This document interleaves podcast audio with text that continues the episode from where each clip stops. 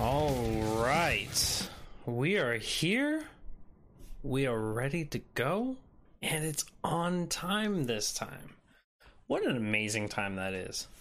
I am so glad to be here. If this is your first time here or your hundredth time here, welcome in. I am, of course, Mr. Merca, the Bearded Truth, Jason Lyon, your neighborhood friendly libertarian. I'm so glad to have this opportunity to talk to you guys, of course, on Muddy Waters of Freedom.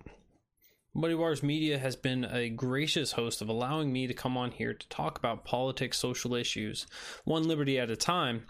And tonight's discussion is going to be centered around the criminal justice system. Can I ask Loops? Welcome. Welcome for the first from Twitch. We are tonight going to be talking about the purpose of the criminal justice system and some of the rational um, points that we can change within the system in order to ensure that it's working in its desired goals. Um, so I'm excited for that. But of course, I've got to say thank you to Matt and Spike for giving me this opportunity from Muddy Waters Media. They have been so amazing, working their asses off to help ignite the torches of liberty across this country, and they've been doing a hell of a time at it.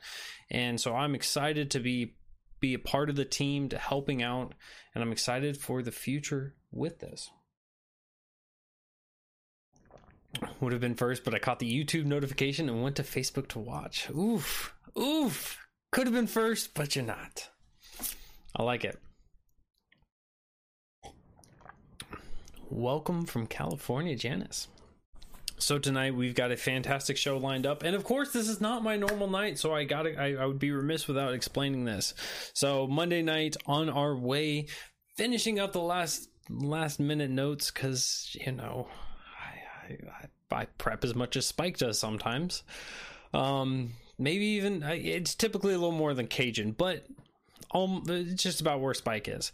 And uh, finishing up my notes, and we found out that um, we had a COVID case in the house, so I, I apologize for my absence. We're only five days late, but here we are nonetheless. And, and thankfully, Cajun and Nolik were willing to let me come slide on to the Muddy Waters Media, 8 p.m. Eastern, freedom time, of course, to come talk to you guys for a little bit.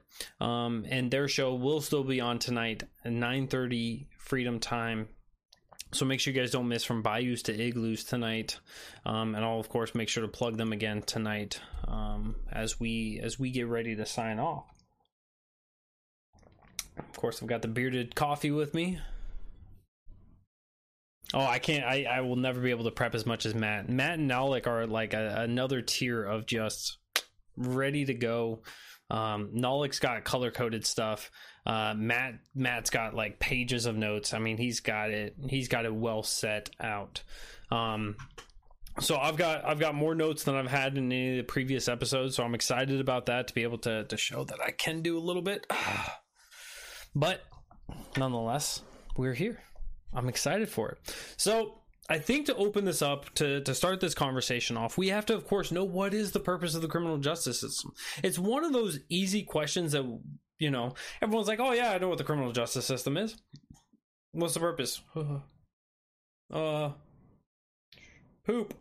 How do I how do I take this massive system that's so important to a society and narrow it down and to say what its purpose is? Well, of course, that's what you come to me for. So, the purpose of the criminal justice system is to create a system that makes victims whole, that protects our communities. When people create victims, we have a system in place that has due process to ensure that that uh, criminals or people who are being aggressive against others and their properties um, have a punishment to serve um, and and so at the end, the very the very smallest, most succinct definition of what the purpose is is, of course, is to make our communities as safe as possible. Um, so, of course, right as as we talk about libertarianism, as we talk with some anarchists, as we talk with minarchists, as we talk with conservatives or liberals, right, the whole purpose of the criminal justice system is to ensure that our communities are as safe as possible. We all want the same thing. Now, some people believe that, that the state is the best arbiter of this. Some people believe that it's not. And that's not really what we're going to be discussing today because what we're discussing today is the system that we have in place.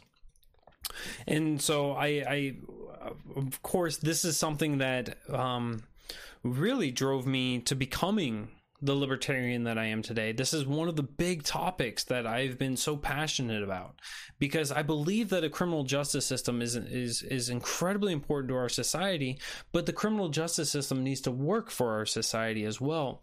And and I think that we're going to cover some of the shortcomings tonight with that. Safe and free are opposite. Ooh, ooh. getting in there. All right. So, now that we've got the purpose of the, what the criminal justice system is, I want to break it down for the criminal justice system itself, the actual practice, the actual what, how it actually functions, and and I'm gonna break it off into five different categories, and and this is a chronological, if you will. So you have the beginning, um, where when we talk about the criminal justice system, you have people that are amongst us right? These are these are just people within your society. So we have our culture we have our education system we have people working and and living amongst each other. And and so this culture that we have is what drives our politics right? Everyone everyone kind of understands that that politics is downstream of culture. And so our culture drives the politicians to make changes to our laws and to set things up and to structure things the way that they will um, and so this is incredibly important to understand that these also directly tie into later parts of the criminal justice system, such as right now, there are studies out there that look at the third grade literacy rates of people to be able to determine if they will be caught up in the criminal justice system later in life. So all of this is so incredibly important to it because we don't want to have children that that are pretty much predetermined to be heading off to prison one day, prison or jail, or to serve some kind of a, or to commit some kind of crime later on. So it's incredibly important that we have this conversation because we need to be a well informed populace to be able to understand the system, to be able to work to ensure that we ourselves are not becoming criminals but also that our loved ones don't become it as well. So so the culture thing is very important to understand our society our culture to know what everyone else is thinking of why something is a crime um, when when we may not necessarily agree with it. And so so it, it, it's a good spot to start off with this conversation. And and i think that our culture has gotten to where we're so political so divided on so many issues that there are plenty of things that are criminal that necessarily shouldn't be. Um, and and some of these things are are an invitation for the growth of government. Um, some of them are preventing from the people from being empowered. Um, and the one that, that really sparks, really pops to the top of my mind when I talk about this, of course, is that in many states and in many big cities, it is actually a misdemeanor to go out and feed the homeless. So when we see somebody hurting within our society, it's not that it's it's not that we all lack empathy. It's not that we all don't want to do something for them, but in some circumstances, some cases, it actually is illegal. So should somebody go out there into one of these cities such as in California and start feeding the homeless, they can be fined and even serve serve a time for doing this which brings us to the next portion of this right? The actual crime being committed. We we have a long list of crimes in this country. Many of them people don't really know exist because they're they're arbitrary at best um, but there are some that we we all kind of accept as yeah that that should be a crime, such as you know if you're going to break somebody's property, that should be a crime. If you're going to hurt somebody, that that definitely should be a crime. Um, you know, more grotesque things such as rape of an adult, or even worse, a rape of a child. Um, we all kind of understand that, but but when it comes to having a child create a lemonade stand this has been a controversy in many states. Texas has got this, uh, recently had a story on this. A child having a lemonade stand to make a couple quarters, make a couple bucks, serve a little lemonade, give some refreshment to their neighbors, that shouldn't be a crime. But without a permit, it is. So we have a lot of these things that that we do need to um, have a good civilized discussion around, and and of course those are kind of the easy ones that that are almost a no-brainer for all of us. That, that no that shouldn't be a crime. Um, we'll get into some of the more in-depth uh, discussions tonight about what is a crime and and or what is what is the right circumstance? What is the right situation? How can we as a culture make this better? Should it be a criminal thing or is it a social problem? And um and so I'm, I'm excited to dive in these with you so let's say that you, you know you were convicted of a crime. Let's say you were you continually were selling lemonade from a lemonade stand without a permit, and and so now you're being you're being convicted of a crime. This brings us into our next step. So you've committed a crime of selling lemonade on your street corner, providing refreshment on a hot summer day. And now we get into the second phase, which is, of course, the the actual uh, the the actual charging of a crime, right? So you get officers will come up and arrest you. Um, they'll bring you to a, a holding cell. They'll bring you to, to they'll get you checked in, and then you sit inside of a of a cell until a judge can can decide on your next step. Um, this is probably one of the more difficult things within the process because you've been accused of a crime, not found guilty of a crime at this point, but you've been accused of a crime. Even if you're caught red handed, you're being accused of a crime. And this has created a lot of controversy for a lot of people. Um, because you're sitting and you're your life is ticking away while you're sitting in there. There are uh, circumstances such as in the um, National Defense Authorization Act, Section 1021 of it allows for the indefinite um, incarceration of somebody without convicting of them without even alleging them a crime. So this all kind of we can that's that's certainly the extreme but there's there's a lot of there's a lot of spectrum in between there. And of course if you get picked up on a friday night the judge isn't coming in until monday to figure out what's going to happen with you. So you have th- automatic two two and a half days sitting in in in these cells awaiting to find out if you're going to be bondable if you if they can if you get bail um, set at whatever currency, it brings it to the next question. Um, for somebody who's rich, who has a lot of wealth, who has been successful in their life, if bail gets if bail gets set, it's much easier for them to get out um, as opposed to somebody who hasn't been so fluent with money somebody who may be lower on the economic scale, somebody who may be in poverty. Um, and and having this, it's more than just a fee because it's it's actually set to a point where if they go to a bondsman, right, the concern of being able to pay that back, um, should it fail, or the concern of getting it approved uh, this is this is certainly a big issue for them.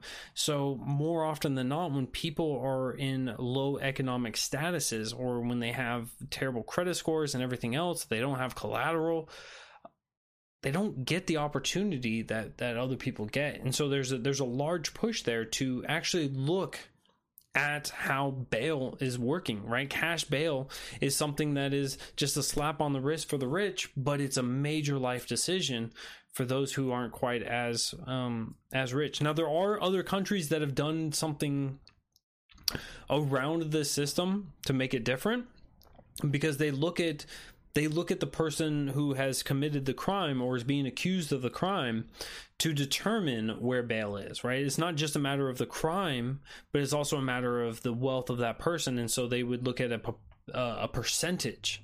And so this way it would be more proportional. So the, that way it's a, it's a bigger decision for the wealthy and it's not nearly as difficult for somebody in poverty and and I can already hear the arguments that you know if you're poor, you know you could just commit more crimes and it's not going to hurt by by reducing that percentage it allows for them to continue hitting crimes. And and certainly that's not that's not the desired goal from this but it's it's to have that discussion of how do we how do we actually ensure that those people who are wealthy are given um, the proper process in this, and and so there there are many people out there talking about ending cash bail, in which um, you have to be either you're a flight risk, you're the so the court determines that either a you're you're pretty much guilty of this crime. That it's just a matter of going through the process to prove it, and um, and they believe that if they let you out, you're going to flee the country and you're going to get out, which of course is more of a wealthier status to have, um, in which they can deny the bail, or if they don't think that you're a flight risk, you're just a, a, a Joe Schmo committed a small crime or that you're being accused of, to allow for that person to be free, and then you know, should they not make it to their um, to their trial, um, then you know there there's a bench warrant out for them, pick them up, bring them in, and then we know to to the system can then say, look, you know, under any circumstances we don't we don't allow for this to happen. So there there there can be a determination there, and it doesn't have to be a, a monetary value there at the end. Um, but let's say you know you get through that process you go through and you're actually going through the due process now so you you went through the bail process and now your date has arrived and you're going to be going through to trial um, so now is where the actual due process is where you know you are by virtue of the constitution and by any rational moral system you'd be treated innocent until proven guilty and so the preponderance of evidence has to be against you to find you guilty.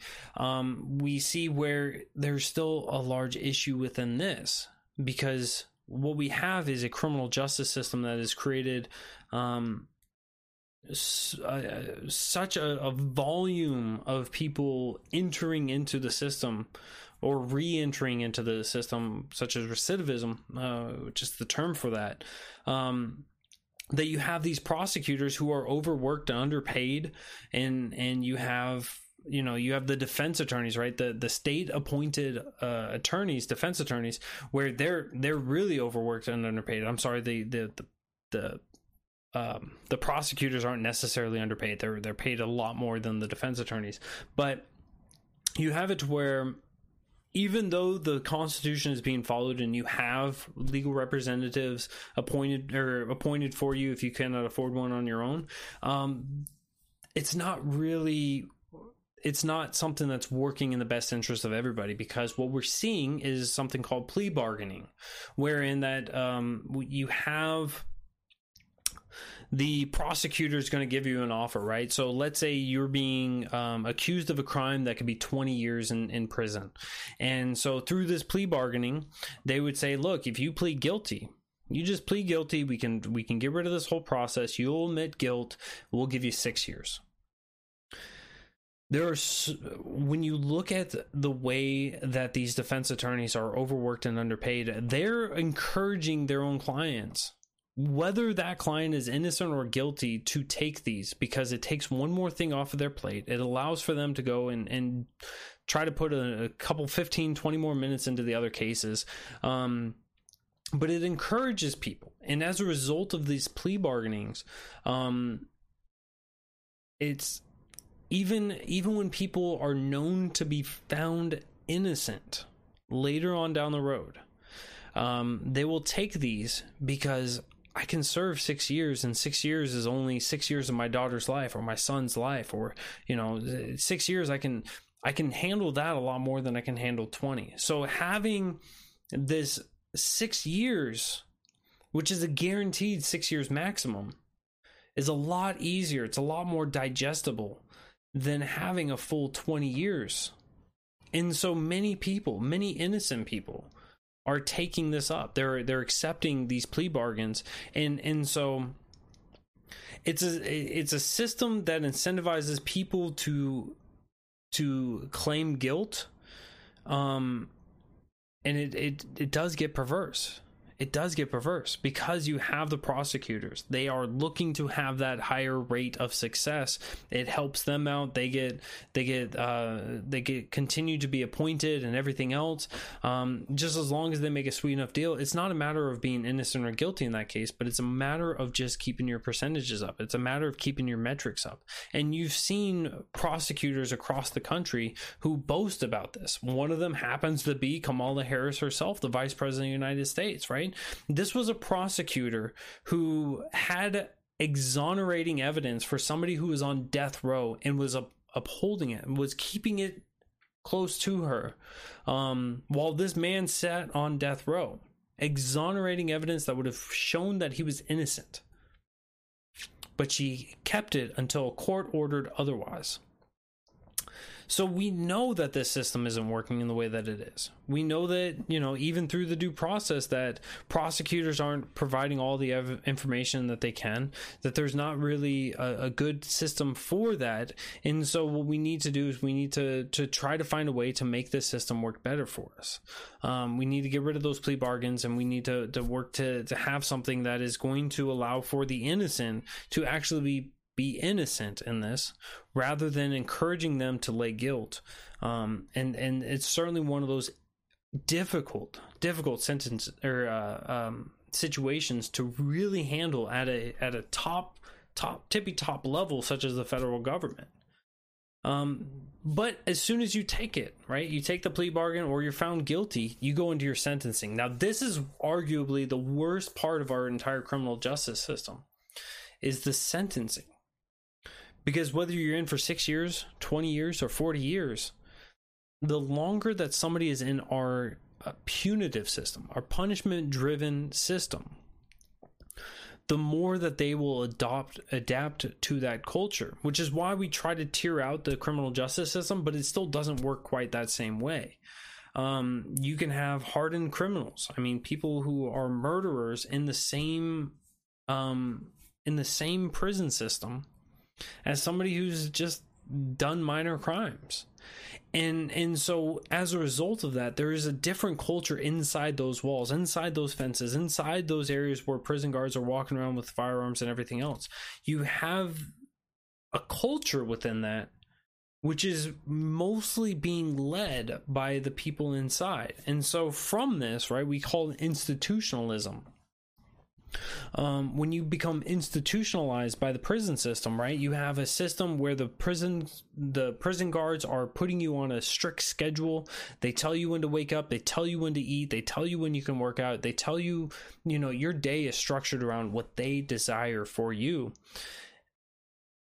There's not a lot of focusing on why you're there there's not a lot of focus on how to get you better. There's not a lot of focus on when you come back into society, which is well over 80 I, I believe the number is over 85% of of inmates right now will eventually come back into society. There's nothing there to help them grapple with coming back out. There's no way of getting them to adapt to what society is on the outside and so you have people that become accustomed to this. And I'll say like talking with with former incarcerated people um it's not a culture that necessarily is like very giving, very loving, very compassionate, what our communities strive to be of being able to help one another. Um, but in in many ways it's a society in which you kind of stick to your own. If you can find people to band with to protect each other like that's what you'll do. But in large parts that's not that's not the end goal. And and so this institutionalized of of a strict system such as if if for if you've never been to to in the system and, and I'm glad that you haven't but if you've ever been through boot camp of the military right it's that kind of a structuring right? It's a break you down get you used to our system and run you through this and so this way you know the steps of each day and and you're going to have compliance and everything else and so it works in that way of of just resetting the mind and then you have the culture within that as well and of course in the military they have they give you the culture because you're not there for very long right? You're there for two to three months. And and so they give you the culture. You kind of make your cliques you kind of make your friends. You kind of make some maybe make some friends that or meet some people that you don't really get along with. But because of the short time of it you don't have the the same interactions the same culture as such as somebody who's who's going into a system where people have been there for 20 30 40 years and and so while we have a punitive system that focuses on on giving those punishments it's not a focus on fixing the problem. It's not a focus on what they did wrong in order to ensure that when they get out, that they're going to be a productive member of society, that they're going to actually care about the people next to them, that they're going to be able to get a job, that they're going to be able to provide for themselves. And of course, this brings us into our fifth uh, topic of this, and that is, of course, the reentry into society. Now, once you have a criminal record, once you actually have something on the criminal record, we know that you know most businesses aren't aren't going to be accepting of that. There are some businesses that have contracts that cannot, because of those contracts with the government, they cannot accept somebody who has been in prison. Um, so we'll see those those check boxes um, whenever you fill in your application. Have you ever been committed or found guilty of a crime of of, of a felony? Or of a misdemeanor, or have you ever served time in prison? And you know you check the box and you you fill it out and and it never gets read.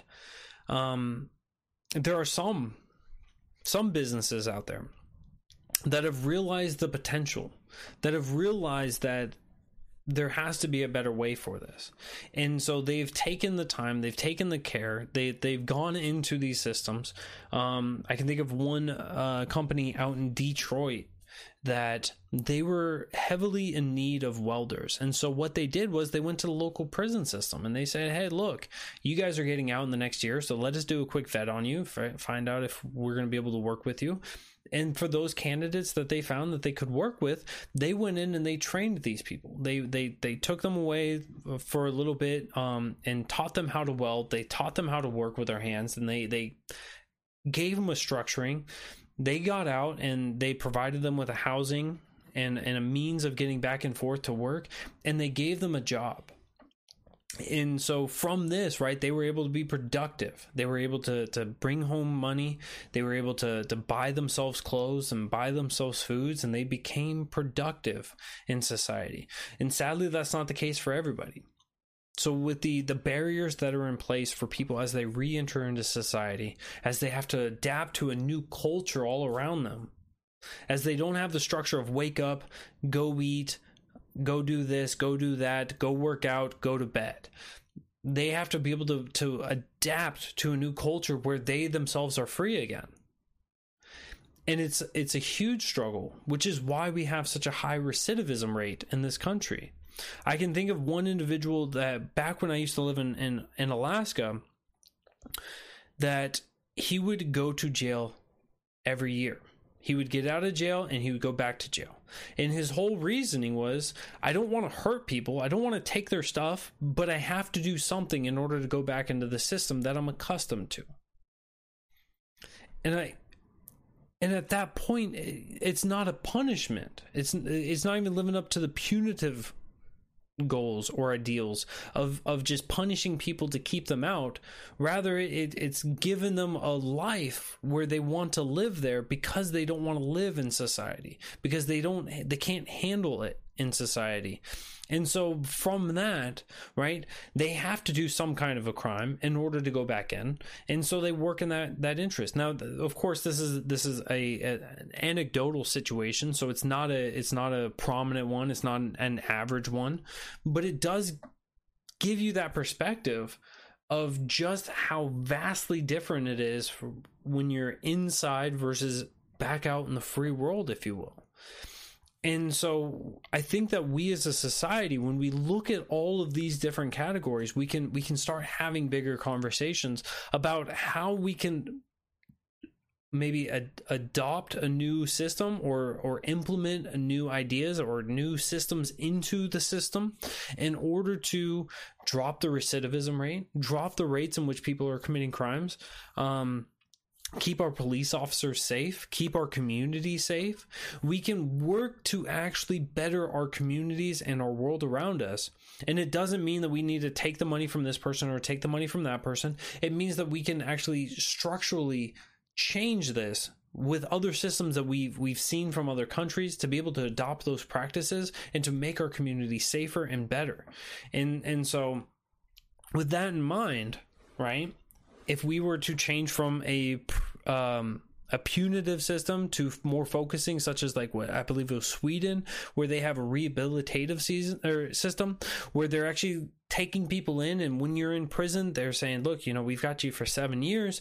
Um, during these seven years let's let's talk about what you did. Let's let's figure out why you did what you did. If it was a means of just trying to be able to to to provide food for your family right we can work with you and we can find a way to to get you educated to get you uh, employed when you come out to be able to to to take care of you and your own.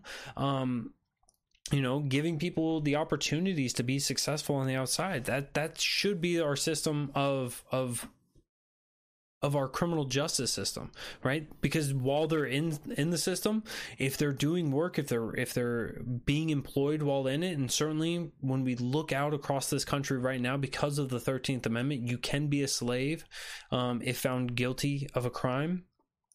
By the very words of the 13th amendment um, that while they're working right though that money that they're accruing that could be going towards you know towards the victims that they created through their actions. That could be helping provide for their families um, with any excess that comes through and everything else. And they could be working towards coming back out and being able to land on their feet and being able to hold their head up head held up high and be able to to do something. Um, we can be looking at our our our laws right? As a as a culture we have a great abundance of laws and we can be we can be really questioning should this be a crime? Should it be a crime that a nine year old is out there with a lemonade stand? Of course not right? I already said this was an easy one. Should it be a crime to feed the homeless? Eh, are the homeless better off without food? Or am i creating a victim by providing them with food. Well, that one maybe maybe I've got some people in here that that like the idea that you have to have a permit for a lot of things, but but for me I know when I've been when I went without food for a while, when I went like a week and a half without really having a, a real meal, I would not have cared if the person giving me food had had a permit.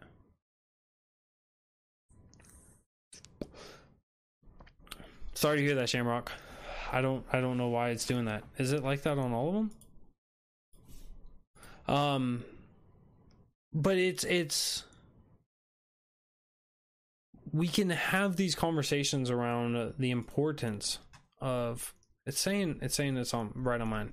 Um around the importance of actually looking at the laws that have been implemented and finding out if if even the current punishment for those crimes is correct. If it, if it's if it's suitable if it's proper if it's in accordance with the eighth amendment of excessive fines fees and and etc is it is it excessive?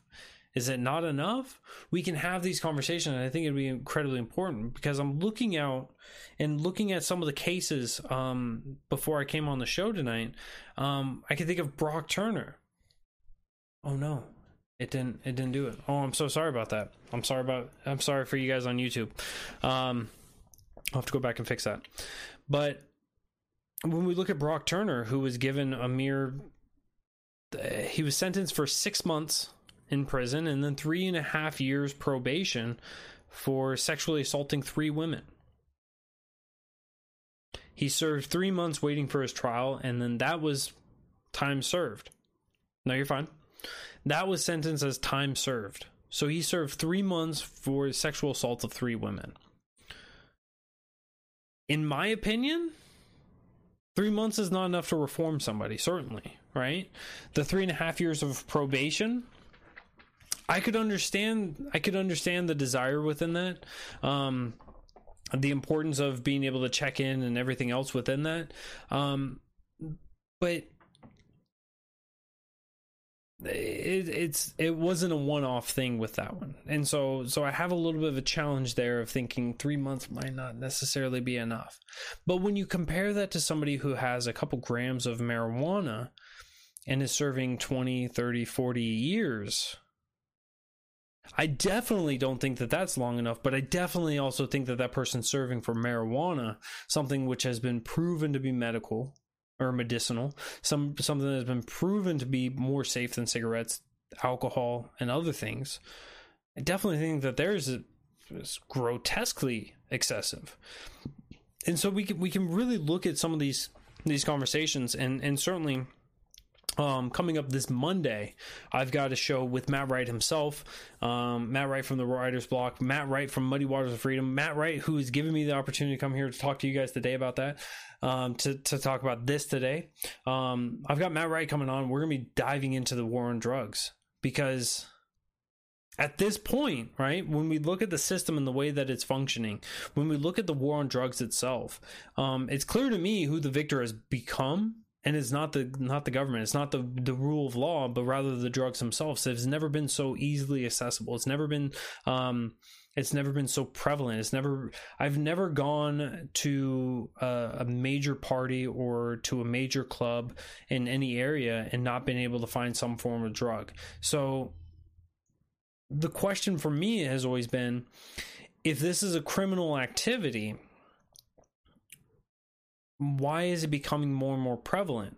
And when we when we look at it from the perspective of Portugal who made it a social issue rather than a political issue they actually have lower rate of drug use from changing that perspective from a criminal one to a social one where they've made it more um, they actually made it more accessible for people to get drugs, um, to be able to have clean drugs, to be able to, you know, and this is all drugs. This isn't just marijuana. This is heroin. This is crack. This is cocaine. This is uh, meth. This is all these things where they go in. You can go into a clinic and you can actually shoot up or or get high off of whatever means.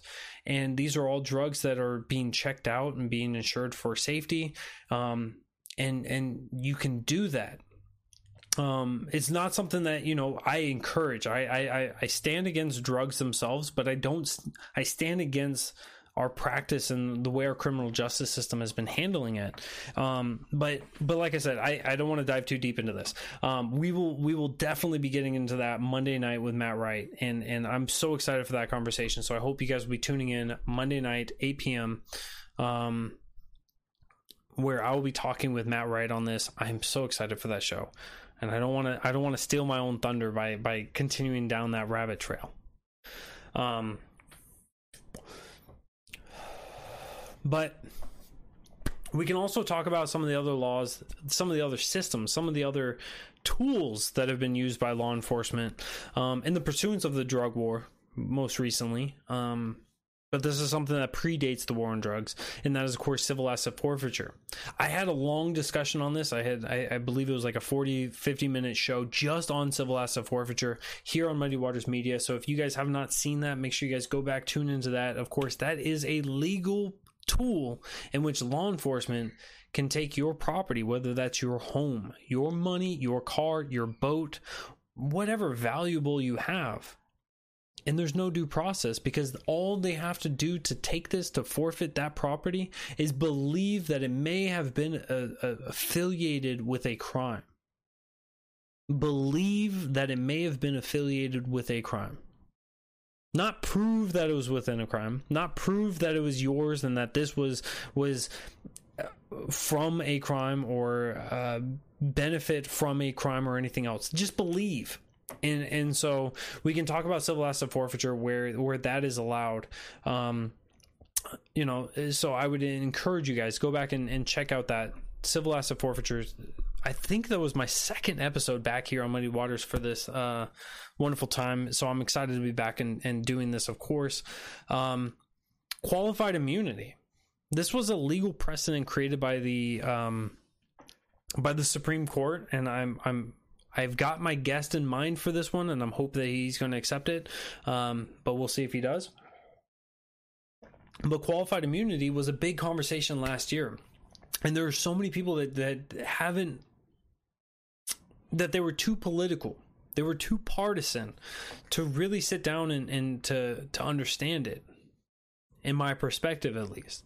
And so qualified immunity is basically a protection for government employees including police officers, from civil court cases um, if they've been determined to, um, by precedent of previous court cases, to not be to uh, to have these protections. So, i.e., if if you have an officer who breaks somebody's car just destroys somebody's car and there was a, a, a precedent of a case where an officer had done that before and they were protected with qualified immunity from from civil case or from a civil court case then in this new instance the the owner of that vehicle even if that owner was not a part of a crime was not even be suspected of a crime that car was not being truly suspected of a crime but it was a it was a mistake they would be incapable of of going and taking that officer to court to civil court in order to look to be um, to have their wrongs righted, right? To have their property replaced or to receive money to have that replaced. And and so what we've seen around this conversation um, from people who are, for lack of a better term, just uh, absolute pro police is well no they need those protections because otherwise there'll be a bunch of uh, frivolous lawsuits against police officers and my biggest thing on that is we have a we have a we're supposed to have a judicial system that can take that. Because we have the first amendment we have to be able to re- redress our grievances in accordance with the first amendment. And and through civil court cases one of those ways. And so we should be able to take them to court. And if it is determined to be a frivolous lawsuit then then we lose. And and the other matter that comes up that i think is much more important when it comes around qualified immunity is where does that money come from? Right now if you if you manage to go around the qualified immunity and you get an officer into civil court for damages done and they're found guilty usually it falls either on the state the county or um, or the city to pay for those damages done. Um, and i don't necessarily think that that's the right answer. And so i would like to see this also be addressed in, in rational humane conversation of it wasn't the city's fault for this for this crime to have committed right? Because that's the whether it's a police officer or not for somebody's property to be destroyed um unwarranted it's a crime right? We can all agree with that. So it shouldn't be that the city itself or the state or the the county is paying for it but it should be rather coming from the police office it should be coming from that police department or from that police officer independently. There are many libertarians out there who believe that it should come from the pension. So if you pull it from their pension, then um, and and I'm not I'm not sure if that's that's the right answer. Um, but if you pull it from them, then now it's like you're affecting all of the police officers. And and what I like about this idea, what I really genuinely like about this idea is that it, it brings about some accountability to it. Because now if you have a police force with one bad actor, and we all, I think everyone out there can agree that there are some bad police officers. Um, if you have one bad police officer in a department and he is getting sued and sued and sued and he keeps losing these cases. Right now it's affecting all of those police officers. Now there's a reason for them to hold each other accountable. As the system goes right now there is a lack of accountability because you have people such as Derek Chauvin who had I believe it was seven different cases seven different claims of of police brutality, of overusing his force, of escalating force beyond uh, a reasonable measure. And and so if you can have these if you can ha- hold the police departments accountable, then the police departments will hold their agents accountable and this is is something that's an, an incredibly important for any system that's out there right when we talk about free market principles when we talk about the market itself of holding companies accountable we should also be able to hold out government agencies and the government itself accountable. And this would be a good lever to be able to do so rather than punishing the city or the, the, the county or the state citizens who are paying in tax dollars to see those tax dollars go away um, because of the bad actions of one of the agencies. If that makes sense. So, so this is a conversation that I would love to have. I'm excited for the guest if I can get him on. Um, I haven't even posed it to him, so it's all on me for that. But should I get him on? I mean, I I know that it's going to be it's going to be as good, if not better, than the show that I have coming up on Monday night with Matt Wright. So I'm excited for that. Um, another big conversation that people are having right now, or more recently, um, in the last two years or so, that um, yes, I agree with you, Jessica. Um, is looking at no knock rates. right? When we had um, President Trump in office, right? Um, after what was that? Stone. I forgot the school down there in Florida. It was Stone something uh, high school. After the shooting there, um, we had a large push for no knock raids across the country. There was an attempt by um, people such as Senator uh, Lindsey Graham and other senators across the country that were racing to be able to um, implement a no knock raid mandate or f- tying some funding for if you implement a no knock raid at the at, at the state level, then you would be supplied with or you'd be provided with funds from the federal government. Um, but no knock raids is one of those things that is incredibly controversial because it's not just putting people at risk, it's putting officers at risk, it's putting everybody at risk. Um, and in many cases, right, because in a no knock raid, the importance of this, the importance of a no knock raid process is that you if you are the target of a no knock raid, you don't get to be aware that it's happening. So if you get into an argument with a family member, with a neighbor, and they know that you have a firearm, they may report you for a no knock raid and just saying they can say you're looking suspicious, they know you have a firearm, they, they you know that you have a temp temperament issue, etc., etc. And if they can get a judge to believe that you could be a danger to society with a firearm, then officers, and potentially in the middle of the night, in the middle of the day, first thing in the morning, such as with Gary Willis, um, will come and without knocking on the door, break down the door and come in to retrieve firearms. Now, we've seen with Gary Willis that they did knock on the door. Gary Willis showed up with his firearm Gary Willis of Maryland and and refused to give up his firearm because of a fight that he had with his stepsister, sister-in-law, sister, cousin. Um and and as a result of that, because he refused to give up his firearm, he was actually shot and killed. So there there's a there's a tragedy there wherein he never had due process given to him. He was having something taken from him or attempted to be taken from him without due process. And and he stood his ground for it. Now, of course, that is a situation in which the civilian side has lost somebody. But in the circumstance of we all know some some people who like their firearms, and certainly I am a man who loves my firearms, and threaten their livelihood in attempt to take away their ability to defend themselves, their life, their liberty, and their pursuit of happiness that they're not going to go down without a fight. And so, in those circumstances, you're putting police at risk. So, regardless of which side of the aisle you're on, you can see how this is a potential for more bloodshed. And oftentimes, this would be as a result of petty arguments. This is a way that you can get back at somebody. We all know somebody out there who's vindictive, who is uh, resentful, who is spiteful, who is hateful. And why wouldn't they try to use the system in any means possible in order to get back at you? So we all know that there there's opportunities out there for this to be misused. Not only the unconstitutionality of it, not only the the the opportunities for all this death and destruction, but it's just bad policy.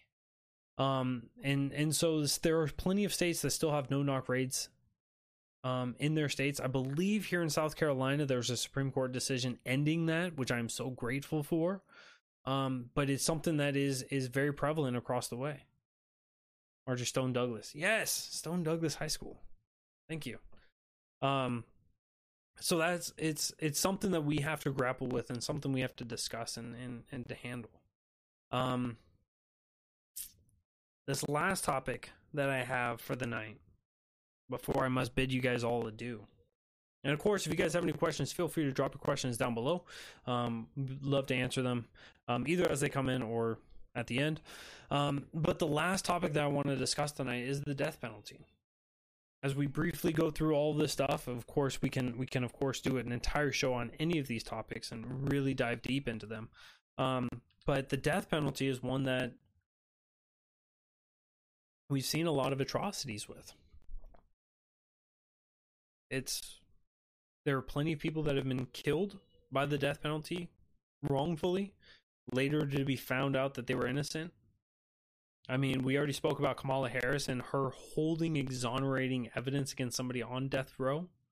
Um, so that it, it, it's a struggle there because we as a society, I at least for me personally, I would rather see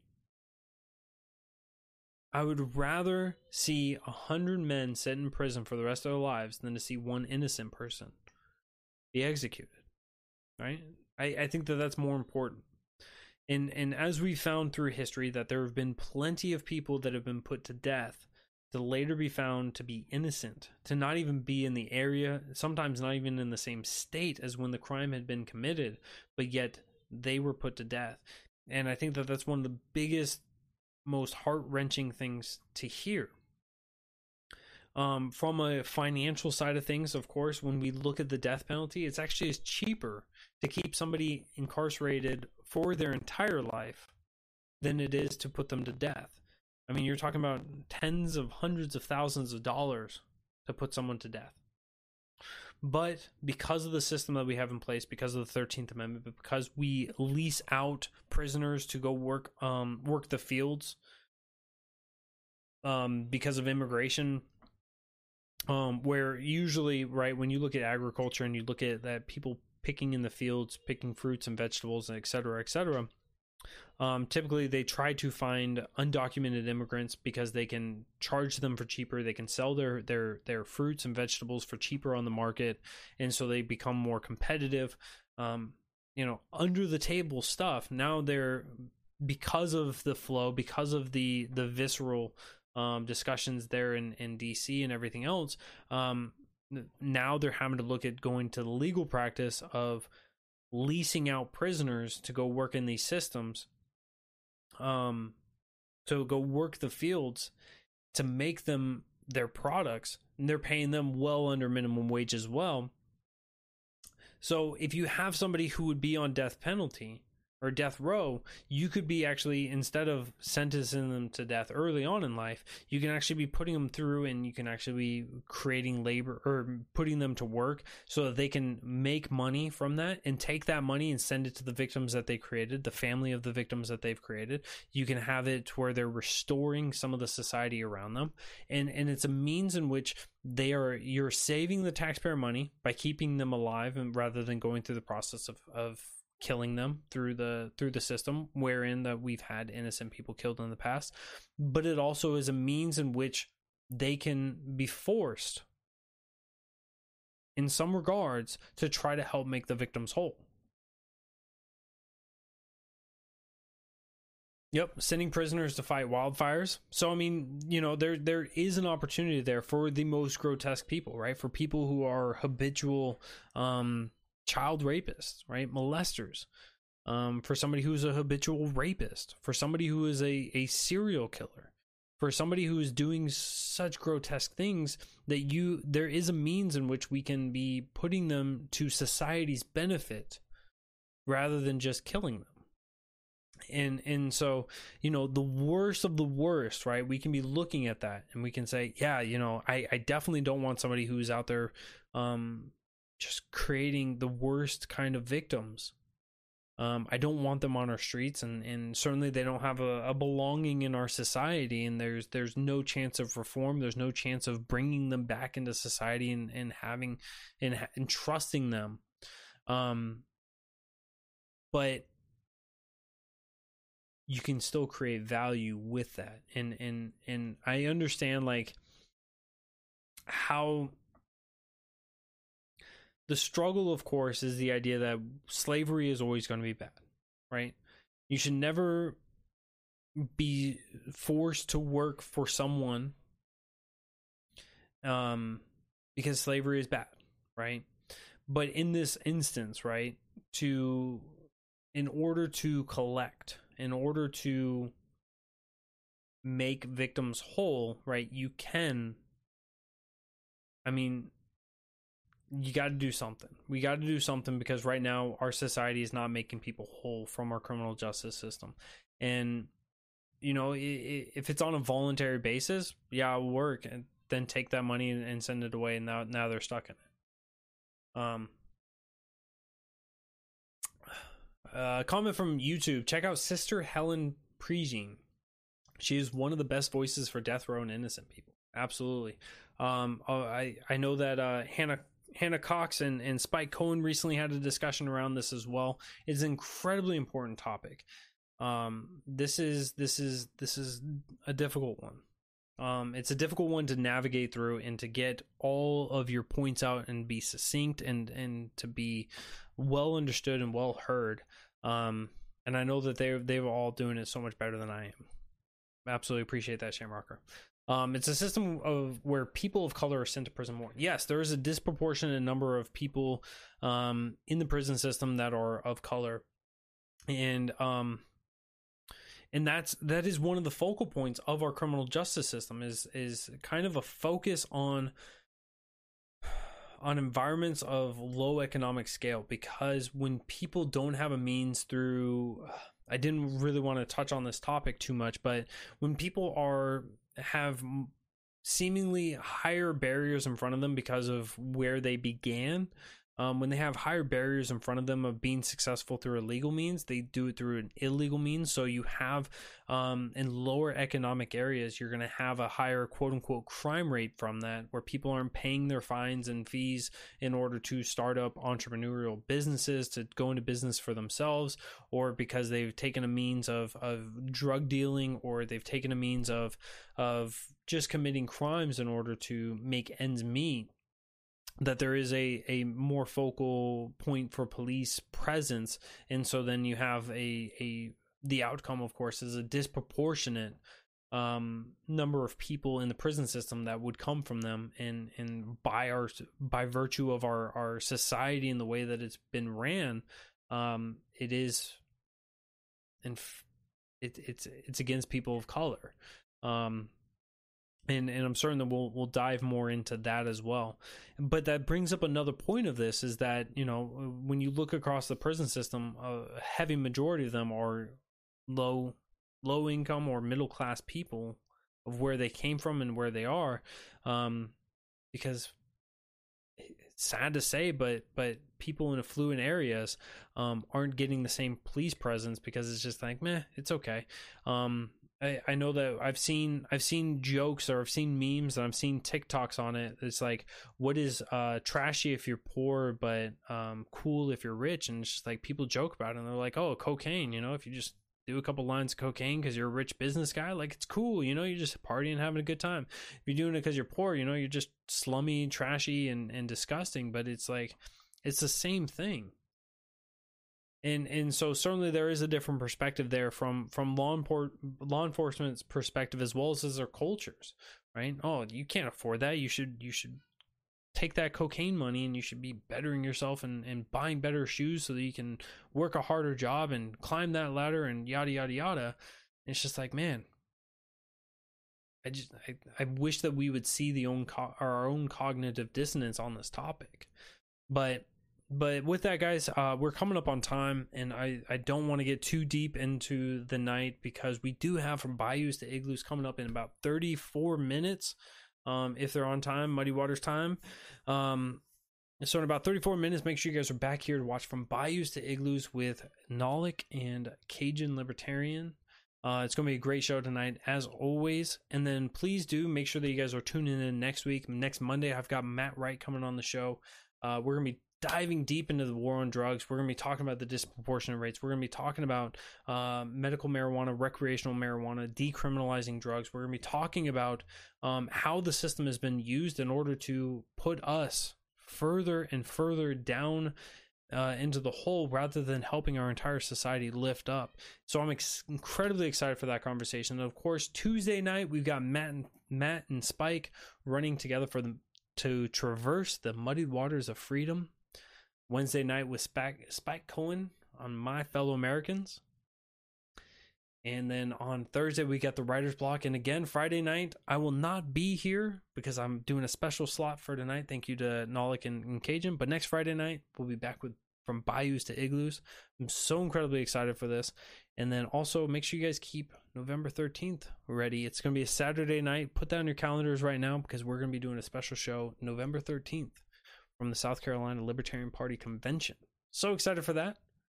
So I hope you guys all have a great night. Thank you guys so much for spending your time with me, hanging out tonight. Um, hopefully, I gave you guys some perspectives that you guys may have not heard before. Um, hopefully, I gave you some value tonight. Maybe I gave you a talking point here or there. I appreciate and love each and every one of y'all for being here and uh, looking forward to the future with y'all. So take care. You guys have a great night. Love y'all. See you guys soon.